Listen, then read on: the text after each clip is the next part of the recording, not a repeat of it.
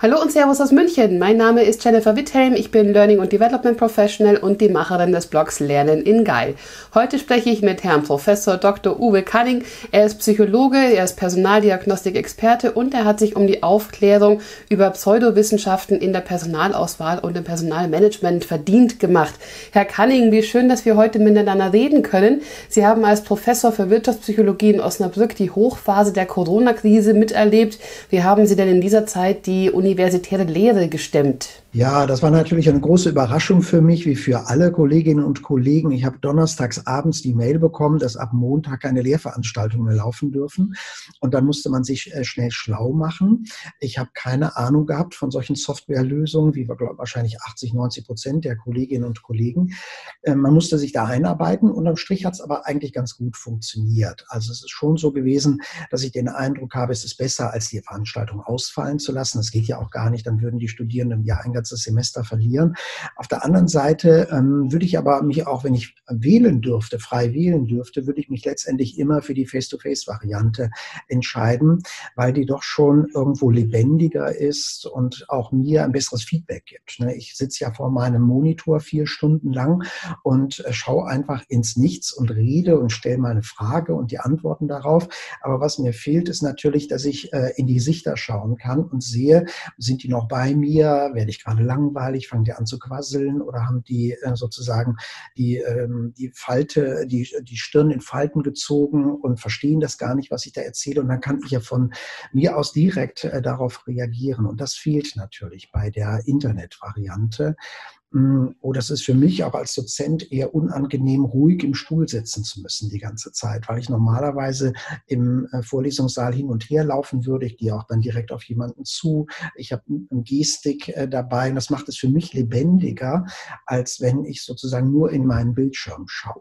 Aber mhm. prinzipiell ist das natürlich sinnvoll, es zu machen und es ist ja auch für einen guten Zweck, wenn man so will. Wir werden das nächste Semester genauso noch ablaufen lassen müssen. Ähm, ich könnte mir vorstellen, dass man es in Zukunft so als als ein Element noch mit reinnimmt. Ne? Wenn mal eine Veranstaltung ausfällt, dass man dann nicht extra schwierig einen Termin suchen muss, sondern dann sagt man halt, wir machen es einfach drei Tage später abends um acht nochmal, wiederholen die Veranstaltung. Ich glaube, dafür ist es ganz gut. Herr Canning, Sie wurden vom Personalmagazin unter die 40 führenden Köpfe, Vordenker und Vorbilder im Personalwesen gewählt. Was glauben Sie denn, wieso? Also das ist ja jetzt schon zum vierten Mal gewesen, von daher habe ich eine gewisse ähm, Erfahrung damit, warum man ausgezeichnet wird. Die sagen einem das ja auch.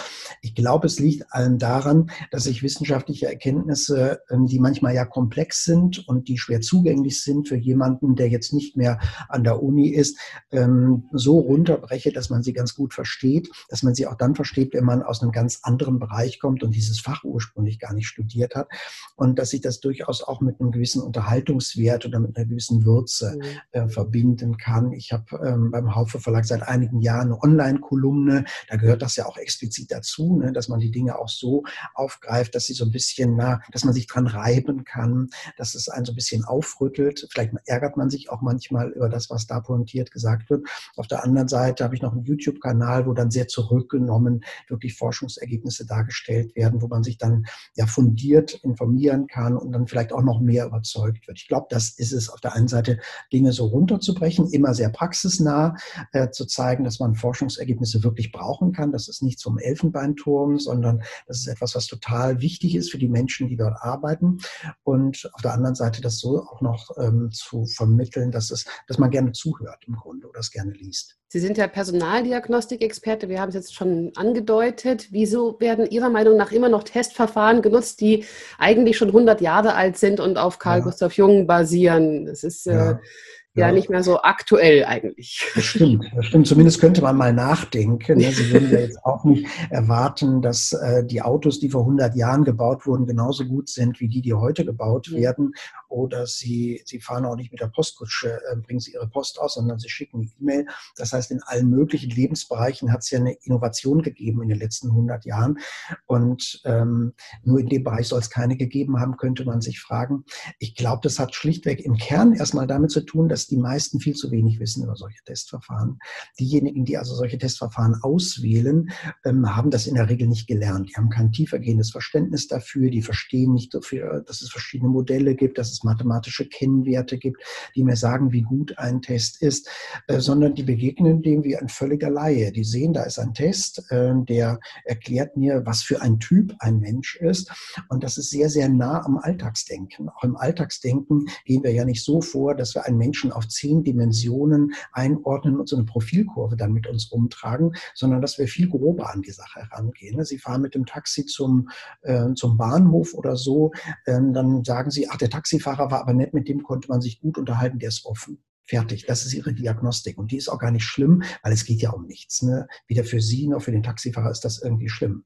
Äh, oder Sie sagen, boah, das war aber so ein Stoffel, der hat ja gar nicht geredet oder so. Ne? Das heißt, Sie haben ganz grobe Kategorien, in diese Menschen einteilen. Und genau das machen solche Tests natürlich auch. Das heißt, sie sind am, am Alltagsdenken, sind die total nah dran. Und hinzu kommt dann nochmal, das würde man in der ähm, Psychologie einen sozialen Vergleich machen, äh, nennen, wenn ich ähm, selbst keine Ahnung habe in irgendeinem Bereich oder wenn ich selbst keine objektivierten Informationen habe, ähm, dann mache ich das, was ja naheliegend ist. Ich vergleiche mich mit anderen Menschen. Ich gucke, was meinen denn die anderen um mich herum. Und dann besuche ich halt irgendeine Personalertagung und dann werde ich sehr schnell feststellen, auch 30, 40 Prozent der Leute, die da rumlaufen, die setzen auch solche Testverfahren ein. Und das gibt mir Sicherheit ne, dann glaube ich, das kann ja nicht so verkehrt sein. Die können sich ja nicht alle irren. Ne? Das ist natürlich ein Trugschluss. Natürlich können die sich alle irren. Aber man glaubt es erstmal nicht so. Wenn viele Menschen das Gleiche denken oder das Gleiche machen, dann hat man das Gefühl, das muss richtig sein. Und dann habe ich auch gar nicht mehr so das Bedürfnis, mich tiefergehend einzuarbeiten in die Materie, sondern sage, dann mache ich es doch eigentlich auch.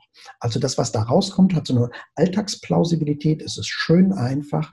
Ähm, und viele andere machen es auch. Ich glaube, das sind so die Kern äh, Probleme solcher Verfahren. Mhm. Ich setze mich gar nicht tiefergehend damit auseinander. Mhm. Viele Befürworter dieser Tests, die sagen ja gerade diese Einfachheit ist es eigentlich, worauf es ihnen ankommt, dass die Menschen daran erinnert ja. werden, wir sind unterschiedlich. Wenn jetzt sozusagen ja. der blaue ITler ja. mit dem extrovertierten Grünen spricht, ja, dass denn die Menschen sich einfach erinnern, ja, der tickt halt anders als ich. Ist das dann nicht legitim?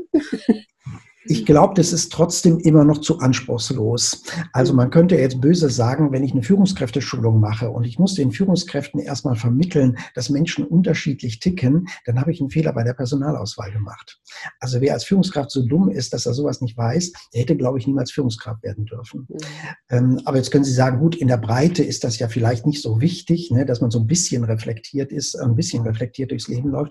Aber ich würde sagen, wenn ich doch sowieso ähm, diese Zeit mir nehme und ein ein Testverfahren durchführe, jetzt im Rahmen einer Weiterbildungsveranstaltung, warum nehme ich dann nicht von vornherein eins, das ein bisschen differenzierter ist? Ne?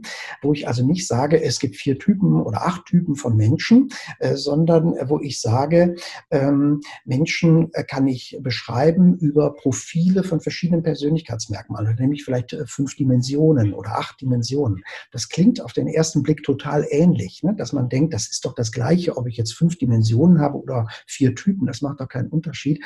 Es macht aber einen erheblichen Unterschied. Also seit über 30 Jahren, mindestens seit 30 Jahren gilt das als veraltet in der Forschung. Also als ich im ersten Semester für über 30 Jahren saß, habe ich schon gelernt, dass das völlig veraltet ist. Und das ist heute aber immer noch das, was am häufigsten gemacht wird in der deutschen Wirtschaft. Man würde heute, ähm, also seit Jahrzehnten, nicht nur heute, seit Jahrzehnten würde man nicht so grob an die Sache rangehen, sondern man würde sagen, ich habe meinetwegen fünf Dimensionen oder sechs oder sieben. Und dann habe ich immer so, ähm, also mehr oder weniger starke Ausprägungen. Ich bin mehr oder weniger extravertiert. Ich bin hm. mehr oder weniger gewissenhaft. Mehr mehr oder weniger gut kann ich zuhören. Und dann bekommt jeder Mensch sozusagen einen Punkt auf jeder Dimension und dadurch entstehen Stärken- und Schwächenprofile. Und das vermittelt ja erstmal genau das, was Sie gerade sagen. Also ich vermittle den Menschen, äh, die Menschen in deiner Umgebung, die ticken nicht alle gleich, die sind unterschiedlich, wo auch immer das herkommt. So sind Menschen halt. Und das muss ich ein bisschen berücksichtigen, äh, wenn ich mit denen interagieren möchte. Wenn ich so vorgehe, habe ich dasselbe Ergebnis, wie Sie gerade gesagt haben. Ich sensibilisiere die Menschen für Unterschiede zwischen zwischen Menschen in ihrer Persönlichkeit. Und gleichzeitig tue ich aber nicht so, als gäbe es nur drei oder vier Typen. Eine Studentin von mir hat mal ein Praktikum gemacht in einer mittelständischen Firma. Da ging das so weit, dass die Mitarbeiter an ihren Bürotüren diesen Farbklecks äh, hatten. Ich habe mal irgendwo, ich glaube, in der Kolumne geschrieben, warum tätowiert man ihn nicht gleich auf die Stirn? Dann weiß man auch noch in der Kantine, ähm, wer dieser Mensch ist. Im Grunde verleitet das zum stereotypen Denken, weil ich ja, und das ist ein Hauptkritikpunkt an solchen Verfahren, innerhalb der Gruppe, meinetwegen der Blauen, der Roten und so weiter, nicht mehr differenziere.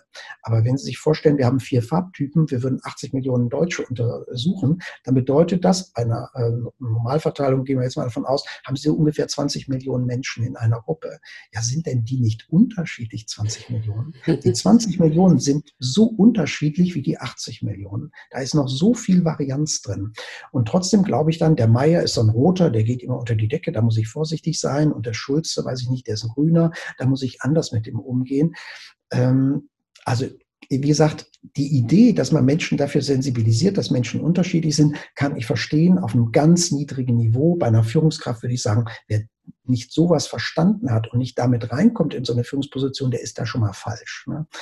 Ähm, und wenn, wenn man denkt, ich brauche das, die Leute können auch etwas lernen, die brauchen so eine Sensibilisierung, unsere Belegschaft ist so naiv gestrickt, dass die sowas nicht mitbringen, dann würde ich sagen, na gut, dann kann man aber auch noch ein bisschen realitätsnäher an die Sache rangehen, denn sonst vermittle ich Stereotype. Ne? Ich könnte ja auch sagen, da würden Sie sofort widersprechen, zu Recht würden Sie widersprechen, könnte ich auch sagen, es gibt auch Frauen und Männer, es gibt Alte und Junge. Also gibt es vier Typen. Ne? Frauen können gut zuhören, Männer sind durchsetzungsstark, Alte wollen nichts lernen, äh, Junge sind innovativ. Stimmt so natürlich auch nicht, ne? weil in der Gruppe der jungen Frauen oder der alten Männer gibt es natürlich wieder extrem viel Varianz, weil es Millionen von Menschen sind.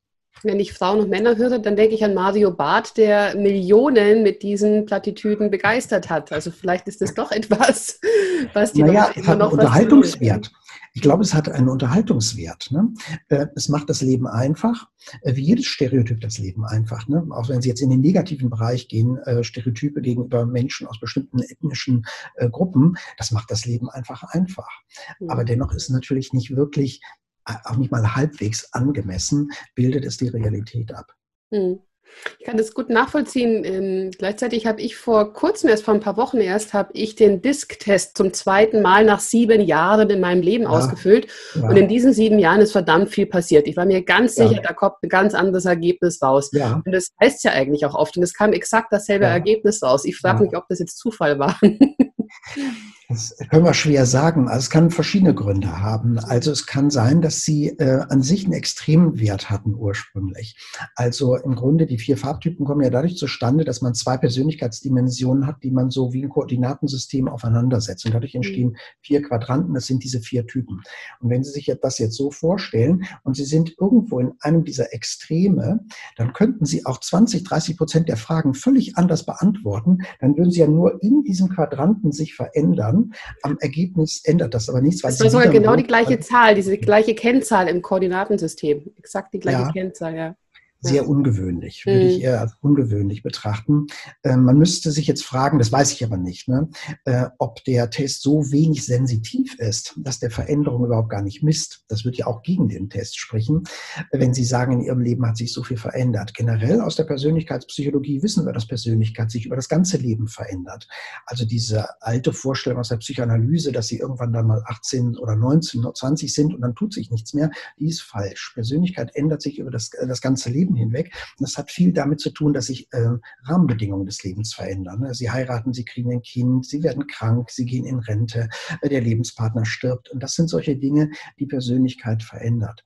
Also das können wir jetzt im Einzelfall nicht sagen. Mhm. Grundsätzlich kann man aber sagen, dass dieser Einzelfall natürlich nie etwas über die Qualität eines Tests aussagt, weil wir wissen ja nicht, wie viele Menschen neben ihnen stehen, bei denen es zum Beispiel gravierende Veränderungen gibt, obwohl die Persönlichkeit sich nicht verändert hat. Ne? Mhm. Der Einzelfall sagt grundsätzlich nichts aus über die Qualität. Das nehmen Sie die Medizin beispielsweise. Da gibt es ja den Fall, dass Menschen spontan von Krebs geheilt werden, ohne dass man sich erklären kann. Und Sie würden niemals daraus schlussfolgern, dann ist eine gute Strategie nichts zu tun, sondern Sie wissen, das sind extreme Ausnahmen. Bei den meisten verschlechtert es sich, wenn ich nichts tue. Und so ähnlich im weitesten Sinne ist das hier auch. Ich brauche letztendlich Forschung, die mir sagt, wie gut ist ein solcher Test. Herr Canning, Sie wissen ja, dass ich durch die Corona-Krise genau wie viele andere auch wieder auf Jobsuche bin. Äh, betriebsbedingte Kündigung ist eingeflogen. Ich mache jetzt aktuell wieder sehr mhm. viele virtuelle Jobinterviews. Und meiner Erfahrung nach sind diese Interviews ja eher so ein bisschen nach Bauchgefühl geführt. Und ich habe immer das Gefühl, da sind so ein paar Standardfragen dabei, aber im Großen und Ganzen handelt es sich eher um einen teilstrukturierten Fragebogen, der da irgendwo ja. liegt. Ja. Und ich habe gesehen, dass Sie für ein strukturiertes Personalinterview plädieren, ja.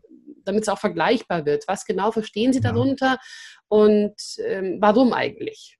Ja, also da gibt's ganz viel Forschung zu. Das Einstellungsinterview ist ja mit die wichtigste Methode, die Methode, die am häufigsten eingesetzt wird in der Personalauswahl, neben der Sichtung der Bewerbungsunterlagen.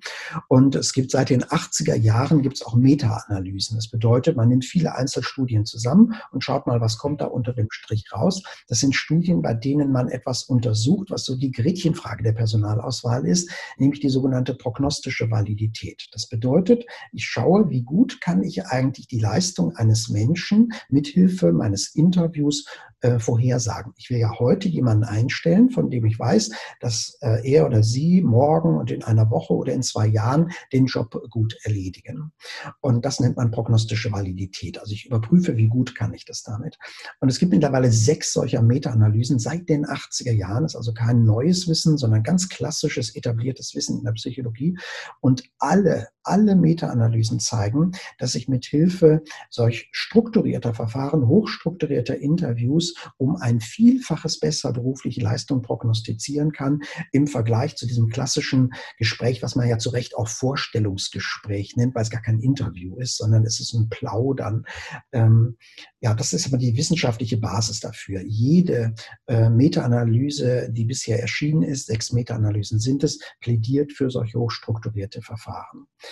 Mm, die werden aber in Deutschland fast nicht eingesetzt. Wir haben eine Studie gemacht, bei der wir 200 Unternehmen ganz differenziert danach danach fragen, wie sehen eure Interviews aus? Wenn man die nur ganz grob fragt, führt ihr strukturierte Interviews durch, dann sagen über 60 Prozent sagen ja.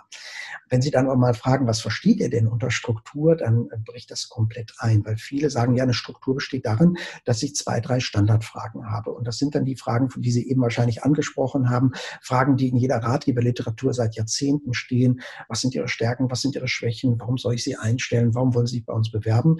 Fragen, die niemals gut waren. Selbst wenn die nicht in der Bewerbung Ernährungsliteratur drin stehen würden, erfahren sie damit nicht wirklich was über den Menschen. Wenn man so ein bisschen sich tiefergehend damit auseinandersetzt, versteht man das, dass die grundsätzlich schlecht sind und die sind noch schlechter dadurch, dass sie fast jeder kennt, der so ein bisschen mal googelt ne, oder der mal ein bisschen sich vorbereitet. Mhm. Ein strukturiertes Interview besteht darin, dass ich eine Anforderungsanalyse gemacht habe. Das heißt, ich habe mir sehr differenziert überlegt, wen suchen wir überhaupt. Das wird auch in Deutschland in 50 Prozent der Fälle gar nicht gemacht. Also, dass ich nicht nur sage, no, eine Verkäuferin, die muss mit Menschen umgehen können. Eine Führungskraft muss führen können. Was für eine Erkenntnis. Ne? Das sagt ihnen gar nichts. Das ist banal. Sie müssen ja verstehen, wie sollen unsere Mitarbeiterinnen und Mitarbeiter mit Kunden umgehen? Was ist für uns ein guter Führungsstil? Es gibt ja nicht nur eine Art von Führung, die gut ist, sondern je nachdem, wo ich führe, wen ich führe, gibt es unterschiedliche Führungsstile, die erfolgreicher sind. Also ich muss eine differenzierte Vorstellung davon haben, wen ich suche. Und dann darf ich das Interview nicht überfrachten. Also es macht gar keinen Sinn, acht Kompetenzdimensionen in einem Interview messen zu wollen, das eine Stunde dauert. Das ist viel zu viel, äh, weil Sie jede Kompetenz mit mehreren Fragen abfragen müssen. Ne? Also Sie würden ja auch nicht eine Frage zur Fachlichkeit stellen, sondern Sie stellen drei oder vier Fragen zur Fachlichkeit. Und so müssen Sie auch drei oder vier Fragen zur Teamfähigkeit oder was weiß ich, zur Kundenorientierung oder zur Führung stellen. Sie müssen das lokal für sich definieren in Ihrem Unternehmen. Ne? Nichts aus der Schublade, nichts aus dem Elfenbeinturm auch, sondern ich muss es lokal definieren. Und dann entwickle ich so einen Leitfaden. Das heißt, ich überlege mir vorher gute Fragen. Und ähm, ich habe einen Interviewleitfaden, in dem die Fragen drinstehen. Und ich habe mir vor allen Dingen auch vorher überlegt, was sind überhaupt gute Antworten? Was spricht denn für eine hohe Teamfähigkeit oder was spricht für eine hinreichende Führung, so wie wir die brauchen auf der äh, Position, die jetzt zu vergeben ist? Das bedeutet nicht, dass ich 100 Prozent der Fragen standardisiert haben muss. Ne? Also ich muss ja auch mal nachfragen beispielsweise oder es gibt vielleicht mal Fragen zur beruflichen Biografie. Da, die kann ich ja nicht alle hundertprozentig standardisieren, weil der eine halt in seiner beruflichen Biografie eine Information drin hat, die ein anderer nicht hat und dann macht es auch keinen Sinn, vielleicht danach zu fragen. Aber so grob sage ich immer Praktikern 80 Prozent Standardisierung. Das heißt, ich habe klare Fragen, ich habe klare Kriterien zur Bewertung der Antworten. Ich sitze da nicht alleine, damit also so die klassischen Urteilsfehler, die wir kennen, nicht so stark durchschlagen. Und ähm, dann gehe ich der Reihe nach durch. Dadurch bewerten die Bewerber auch vergleichbar. Das Banalste ist, die Kritik, die banalste Kritik an den unstrukturierten Verfahren ist, wenn ich äh, hintereinander fünf Gespräche führe und unterschiedliche Fragen formuliere, kann ich die Bewerber nachher nicht mehr vergleichen. Mhm. Wenn ich unterschiedliche Fragen stelle, erhebe ich unterschiedliche Daten. Das wäre so, meinen Studenten und Studentinnen sage ich das immer, das wäre so, als wenn ich in der Diagnostik am Ende des Semesters acht verschiedene Klausuren austeilen würde.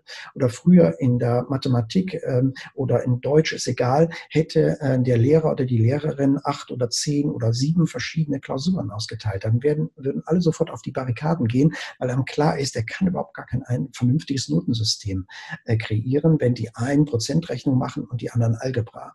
Und das ist im Interview genau dasselbe. Also wir wissen aus der Forschung, ich brauche eine hohe Strukturierung, damit es vergleichbar ist, damit es fair ist äh, und damit ich eine gute Prognose erstellen kann. Mein Partner arbeitet für ein Unternehmen, das gehört zu den Krisengewinnlern. Der darf jetzt gerade sein Team um fünf, sechs, sieben Leute aufstocken. Was ja. würden Sie ihm denn jetzt ganz konkret empfehlen, wie der in seinen ganzen äh, Vorstellungsgesprächen vorgeht? Ist dann die erste Runde zwischen ihm und dem Bewerber eher mal so anschnuppern, Lebenslauf, zweite Runde dann habe ich mein Kompetenzmodell vor mir liegen mit meinen vorbereiteten, strukturierten Fragen mhm. oder wie würde es hier ganz konkret aussehen? Ich, ähm, ich glaube nicht, dass man zwangsläufig eine zweite Runde braucht, aber manchmal ist das vielleicht so. Ich würde erstmal grundsätzlich sagen, wenn das wichtige Positionen sind, wenn ihr erwartet, dass die Menschen lange bei euch bleiben und nicht nur nach einem Jahr dann wieder das Weite suchen, dann ist ein Interview an sich sowieso viel zu wenig. Also ich habe noch nie in meinem Leben, und ich mache das jetzt seit 22 Jahren, eine Stelle nur mit einem Interview besetzt, sondern es ist immer Interview plus irgendetwas. Interview plus Leistungstest, plus ein Rollenspiel, plus Arbeitsprobe, weil wir sehen, äh, auch wenn Sie hochstrukturierte Interviews haben, können Sie damit im Schnitt, je nach Meta-Analyse, so etwa bis zu 40, 45 Prozent der Leistung prognostizieren. Da ist also noch ganz viel Unbekanntes äh, spielt da noch äh, mit hinein, dass ich durch die, durch andere Methoden sozusagen ausgleichen muss. Diese nicht aufgeklärte Varianz nennen wir das, also das, was noch unbekannt ist, muss ich durch zusätzliche Methoden aufklären. Wenn Sie bei den unstrukturierten sind und dass Sie mal so einen Wert äh, gehört haben, bei den unstrukturierten Verfahren liegen Sie so bei ungefähr 10 Prozent. Praktiker schätzen diese beiden Methoden auf ungefähr jeweils so Anfang 40 Prozent. Es gibt aber große Unterschiede dazwischen. Also ich würde Ihnen erstmal sagen, wenn es eine wichtige Stelle ist, äh, mach nicht nur ein Interview, sondern setz zusätzlich was anderes ein, zum Beispiel eine Arbeitsprobe oder einen Leistungstest oder was auch immer. Ja. Ähm, ich würde nicht so vorgehen, wie Sie es gerade gesagt haben. Erstmal dieser Plausch und das äh, Unstrukturierte, weil das ist ja die Methode, wo ich sozusagen all, allen Urteilsfehlern die Tür offen halte. Und dann bin ich voreingenommen. Auch da wissen wir aus der Forschung, dass die Vorinformationen, die ich über einen Bewerber habe, dazu führen, dass ich mir den Bewerber so zurechtbiege, dass diese Vorerfahrung oder die Voreinstellung bestätigt wird. Also nennt man einen Confirmation Bias. Deshalb ist es zum Beispiel auch nicht gut, nehmen wir mal an, Sie sitzen mit zwei Interviewern da, dass beide die Bewerbungsunterlagen kennen. Auch im Assessment Center ist es nicht gut, dass alle Beobachterinnen und Beobachter die Bewerbungsunterlagen kennen, weil wenn ich glaube, jemand ist total gut, dann nutze ich alle Interpretationsspielräume, um den auch so wahrzunehmen. Und wenn ich glaube, jemand ist nicht gut, mache ich genau das Gegenteil. Also ähm, das wäre das Problem, wenn ich sage, ich mache erstmal diesen Plausch, um sich kennenzulernen und dann habe ich sozusagen eine vor, äh, vorgefasste Meinung und die versuche ich dann auch in diesem strukturierten Verfahren sozusagen durchzukämpfen. Ich würde es umgekehrt machen. Ich würde sagen, anfangen mit einem hochstrukturierten Verfahren und das sauber durcharbeiten. Und ähm, es geht ja so ein bisschen auch in die Richtung Sympathie beispielsweise, dass man sagt, ähm, wenn ich am Anfang mit Sympathie arbeite, dann biege ich mir die Leute in meiner Wahrnehmung, das mache ich alles nicht absichtlich, das passiert alles unbewusst. Die biege ich mir so zurecht, dass die Sympathischen besser abschneiden. Es ist besser, sich zurückzunehmen, sich zu zwingen, sehr rational und sachlich vorzugehen, zu schauen, was kann diese Person. Und wenn ich dann am Ende zwei Personen habe, die eigentlich nahezu gleich sind, wo ich sage, da macht sie jetzt gar keinen großen Unterschied mehr, dann spricht ja zum Beispiel auch gar nichts dagegen, jemanden zu nehmen, der mir sympathischer ist. Jetzt haben Sie gerade eben Sympathie erwähnt. Ich frage mich da sowieso, wenn Sie sagen, die sollte vielleicht ganz am Ende eine Rolle spielen in dem Auswahlprozess, ist das nicht ein bisschen zu spät? Also mein Gefühl würde mhm. sagen, am Ende des Tages arbeiten Menschen zusammen und da muss ja. die Sympathie einfach von Anfang an passen. Ja, dahinter steckt die äh, Überzeugung, die, glaube ich, sehr, sehr viele Menschen haben, die man oft auch in den Medien lesen kann, die Überzeugung, dass unsere Emotionen uns nicht täuschen. Dass sie also ein Gespräch mit einem Menschen führen und dass sie sagen, wenn ich ein gutes Gefühl habe, dann ist das eine valide Aussage über diesen Menschen. Wenn wir mal ein bisschen kritischer in unser Leben schauen, werden wir aber feststellen, das ist doch überhaupt gar nicht so. Wir alle haben doch ganz oft in unserem Leben erlebt, dass unsere Emotionen uns täuschen.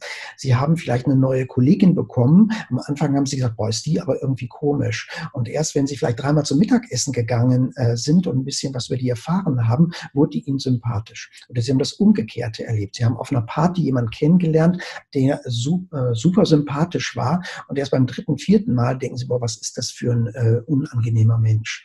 Oder denken sie dann, wie oft, sie weiß ich jetzt nicht, aber viele Menschen sich in ihrem Leben sogar verlieben in andere Menschen und ein Jahr später können sich das überhaupt gar nicht mehr vorstellen.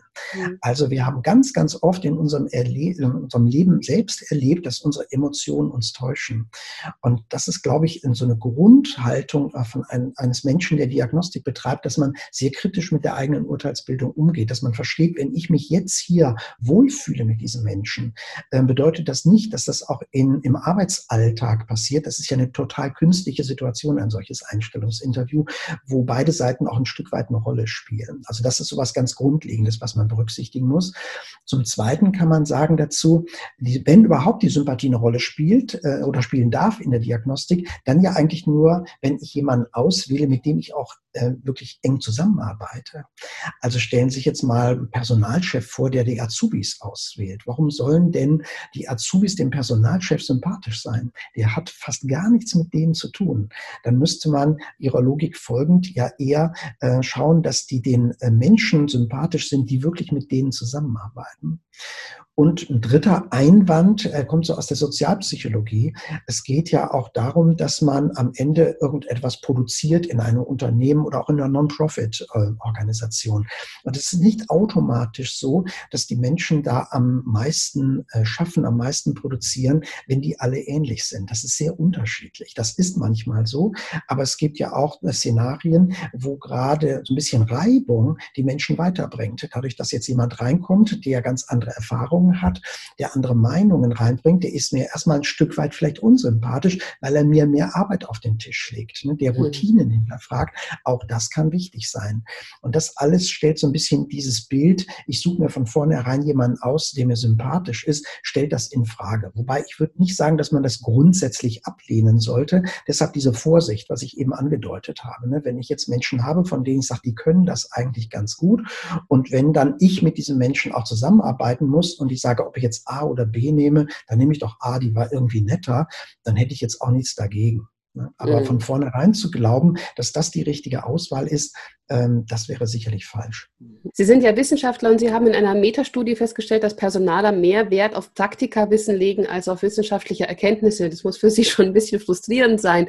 Jetzt frage ich mich als ja. Bewerber, wenn jetzt auf mhm. der Personalerseite vor allem irgendwie nach Bauchgefühl vorgegangen ja. wird und irgendwie die Nasenlänge oder der Nasenfaktor ja. entscheidet, ja. welche Chancen habe ich dann als Bewerber auf der Seite, mich von meiner besten Seite zu präsentieren und tatsächlich auch dafür zu sorgen, dass mein Potenzial voll erkannt wird. Ja, ja.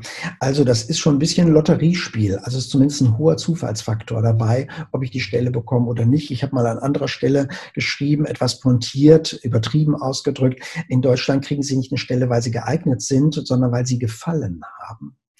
Und das ist natürlich schon auch ähm, demütigend fast gegenüber Menschen, die jetzt viel investiert haben in ihre Ausbildung, die wirklich gut sind. Und am Ende sitzen sie jemandem gegenüber, der eigentlich äh, aus dem Bauch heraus entscheidet, du gefällst mir, du kommst hier rein wie so ein Türsteher eigentlich, ne? du kommst hier rein oder du musst draußen bleiben. Ähm, ich glaube, das muss man erstmal verstehen, dass Personalauswahl überwiegend in den meisten, vor allen Dingen, wenn sie in kleine und kleine mittelständische Unternehmen gehen, so funktioniert. Ich darf nicht frustriert sein, wenn ich die Stelle nicht bekomme weil ich weiß, hier wird fast überhaupt nicht meine Eignung gemessen. Die können mit der Methode, die sie einsetzen, überhaupt nicht meine Eignung überprüfen. Mhm. Äh, die gute Seite ist, und das sage ich auch immer meinen Studierenden, die werden ja ausgebildet dazu, es später mal besser zu machen, also so ein bisschen die Praxis zu revolutionieren. Denen sage ich, solange sie noch Bewerber sind, müssen sie leider mitspielen in diesem verrückten Spiel. Wenn sie dann mal drin sind in einem Unternehmen und sie haben dann irgendwann mal was zu sagen, vielleicht werden sie mal Personalchefin oder so, dann zünden sie sozusagen ihre Sprenggurt und sagen so, und jetzt sage ich euch mal, warum alles oder vieles von dem Mist ist, was wir die letzten zehn Jahre gemacht haben. Ähm, das heißt, solange ich Bewerberin und Bewerber bin, muss ich ein Stück weit mitspielen und da hilft mir tatsächlich die Ratgeberliteratur, weil in vielen Bereichen die Ratgeberliteratur ja genau das widerspiegelt, was Personaler machen. Ich habe schon häufiger in Vorträgen vor Personalern gesagt, dass ich manchmal den Eindruck habe, dass beide Seiten dieselbe Literatur lesen. Also die Bewerber lesen Hesse und Schrader, das sind ja so die Urväter dieser Ratgeberliteratur. Und auch die Praktiker, die jetzt keine wissenschaftliche Ausbildung haben, lesen auch Hesse Hesse und Schrader. Und dann ist das Ganze so ein Bühnenstück, was da aufgeführt wird. Ne? Es werden die ewig selben Fragen gestellt, es werden die ewig selben Antworten gegeben. Und wenn das kompatibel ist, glauben beide Seiten, das war ein gutes Auswahlverfahren. Und es ist eigentlich nur ein Bühnenstück, was aufgeführt wird. Also ich kann mich darauf vorbereiten. Bei der Bewerbungsmappensichtung wissen wir zum Beispiel, haben wir auch eine Studie gemacht, haben 200 Unternehmen danach ganz differenziert gefragt, worauf achtet ihr, wenn ihr Bewerbungsmappen sichtet. Und wir wissen, das, was in der Ratgeberliteratur drinsteht, wird zum größten Teil auch gemacht. Das heißt, ich muss einfach darauf achten, dass das alles picobello aussieht. Ne? Also keine Tippfehler, obwohl die Forschung wieder sagen würde, es ist egal. Ob jemand zwei Tippfehler im Anschreiben hat oder nicht, sagt überhaupt nichts über die Gewissenhaftigkeit dieses Menschen aus. Die Gegenseite glaubt das aber. Und ich muss mit diesen Urteilsfehlern der Unternehmen, muss ich halt hantieren. Ich sage mal, die Schwäche der Unternehmen sind meine Stärke. Also wenn ich den Eindruck erzeugen will, ich bin gewissenhaft, dann muss ich mich pingelig an diese Regeln halten. Ne? Ich muss ins Anschreiben reinschreiben, warum die so toll sind, warum ich mich da bewerben will. Obwohl in Wirklichkeit ich mich gerade in 30 Unternehmen bewerbe. Und mein einziger Grund ist, ich will in Berlin arbeiten. Das darf ich aber niemandem sagen, was ja auch verrückt ist. Ne? Ich würde da immer für plädieren, sich erwachsen zu begegnen. Und mir ist vollkommen klar, dass nicht jeder irgendwo auf dem platten Land arbeiten möchte. Warum darf ich das nicht sagen? Ähm, wenn ich jetzt in einer Großstadt, was weiß ich, München oder, oder Berlin oder so gerne leben möchte. Das wollen aber die, wohl der typische äh, Durchschnittspersonaler oder die Durchschnittsführungskraft aber nicht lesen. Oder schreiben Sie rein, sehr geehrte Frau Dr. Kowalski und ich, sehr geehrte Damen und Herren, weil die dann glauben, dass sie sich tiefergehend mit dem Unternehmen auseinandergesetzt hätten. Also diese Sachen, ne, da kann ich mich darauf vorbereiten. Das ist natürlich traurig, dass ich das machen muss, aber das ähm, erhöht sozusagen die Wahrscheinlichkeit, dass ich eine Runde weiterkomme. Und im Interview auf Standardfragen kann ich mich natürlich wirklich darauf vorbereiten. Ne? Auf diese Fragen, was sind Ihre Stärken, was sind Ihre Schwächen? Ich kann davon ausgehen, also wir haben eine Studie ja dazu äh, durchgeführt und sehen über 50 Prozent der Unternehmen stellen immer noch diese Fragen, zum Teil 60 Prozent der Unternehmen bei manchen Fragen. Das heißt, da kann ich sehr sicher reingehen. Das gibt mir ja auch so ein bisschen Gelassenheit vielleicht in diesem Interview, dass ich weiß, ach, die Standardfragen, da habe ich mir vorher überlegt, worum geht es. Ne? Also die wollen äh, von den Stärken, wollen etwas über meine Stärken hören. In der Stellenanzeige steht ja drin, welche Stärken für die wichtig sind. Jetzt muss ich mir nur noch äh, sozusagen einen Schwank aus meinem Leben ausdenken. Aha, Teamfähigkeit ist wichtig. Jetzt denke ich mir eine fiktive Idee aus meinem Privatleben aus und sage, ja, im Teamfähig, ich bin besonders teamfähig. Dann kommt nämlich der schlaue Personaler und stellt die Nachfrage, ja, können Sie denn auch mal ein Beispiel aus Ihrem Leben nennen? Habe ich vorbereitet, kann der eh nicht überprüfen. Und dann erzähle ich als Psychologe, würde ich sagen, emotional und detailreich, dann sind Lügen glaubwürdiger, erzähle ich sozusagen, wie ich das damals erlebt habe im Jugendcamp oder so bei der katholischen Kirche. So kann ich mich eigentlich super gut darauf vorbereiten. Ähm, am Ende bringt das beiden Seiten nichts. Ne? Das, das Unternehmen hat nicht wirklich jemanden gefunden, von dem es sicher weiß, wie geeignet die Person ist.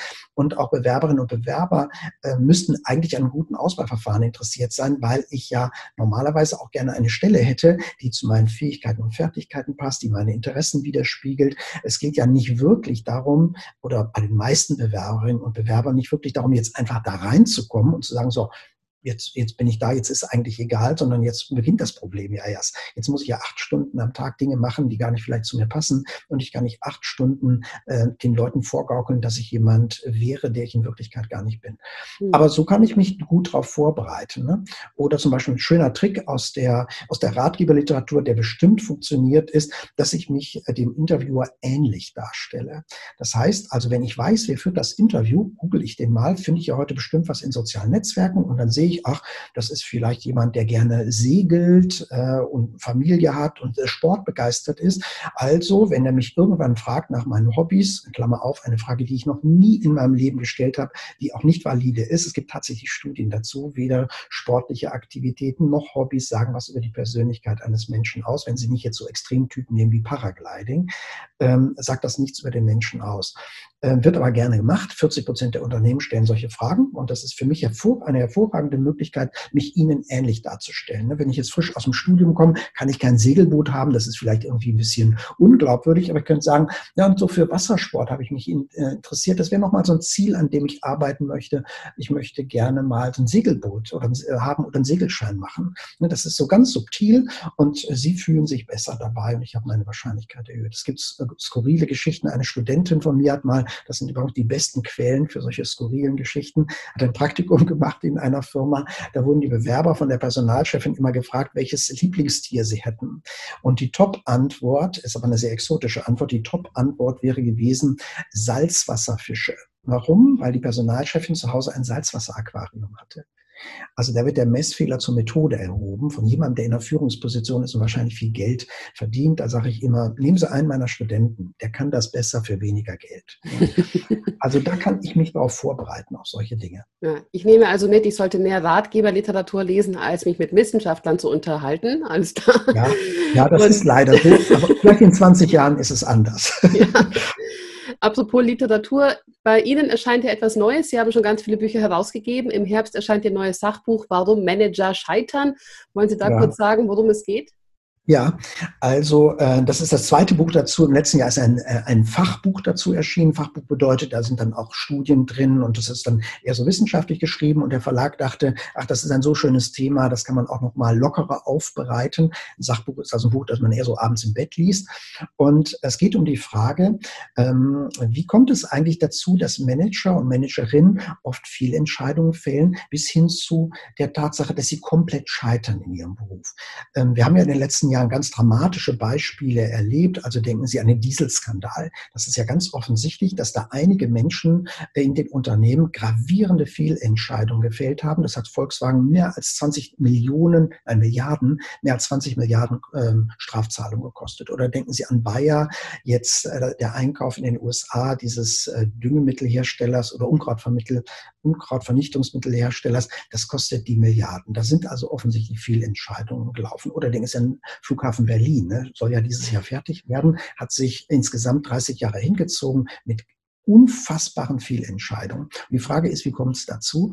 Und jetzt wird aus verschiedenen Perspektiven der Psychologie wird dieses Phänomen beleuchtet. Eine wichtige, ähm, ein wichtiger Zugang ist natürlich wieder die Personalauswahl, weil wir aus der Forschung wissen, dass eigentlich die Qualität der Personalauswahl umso schlechter wird, je höher die Position ist. Ganz verrückt. Ne?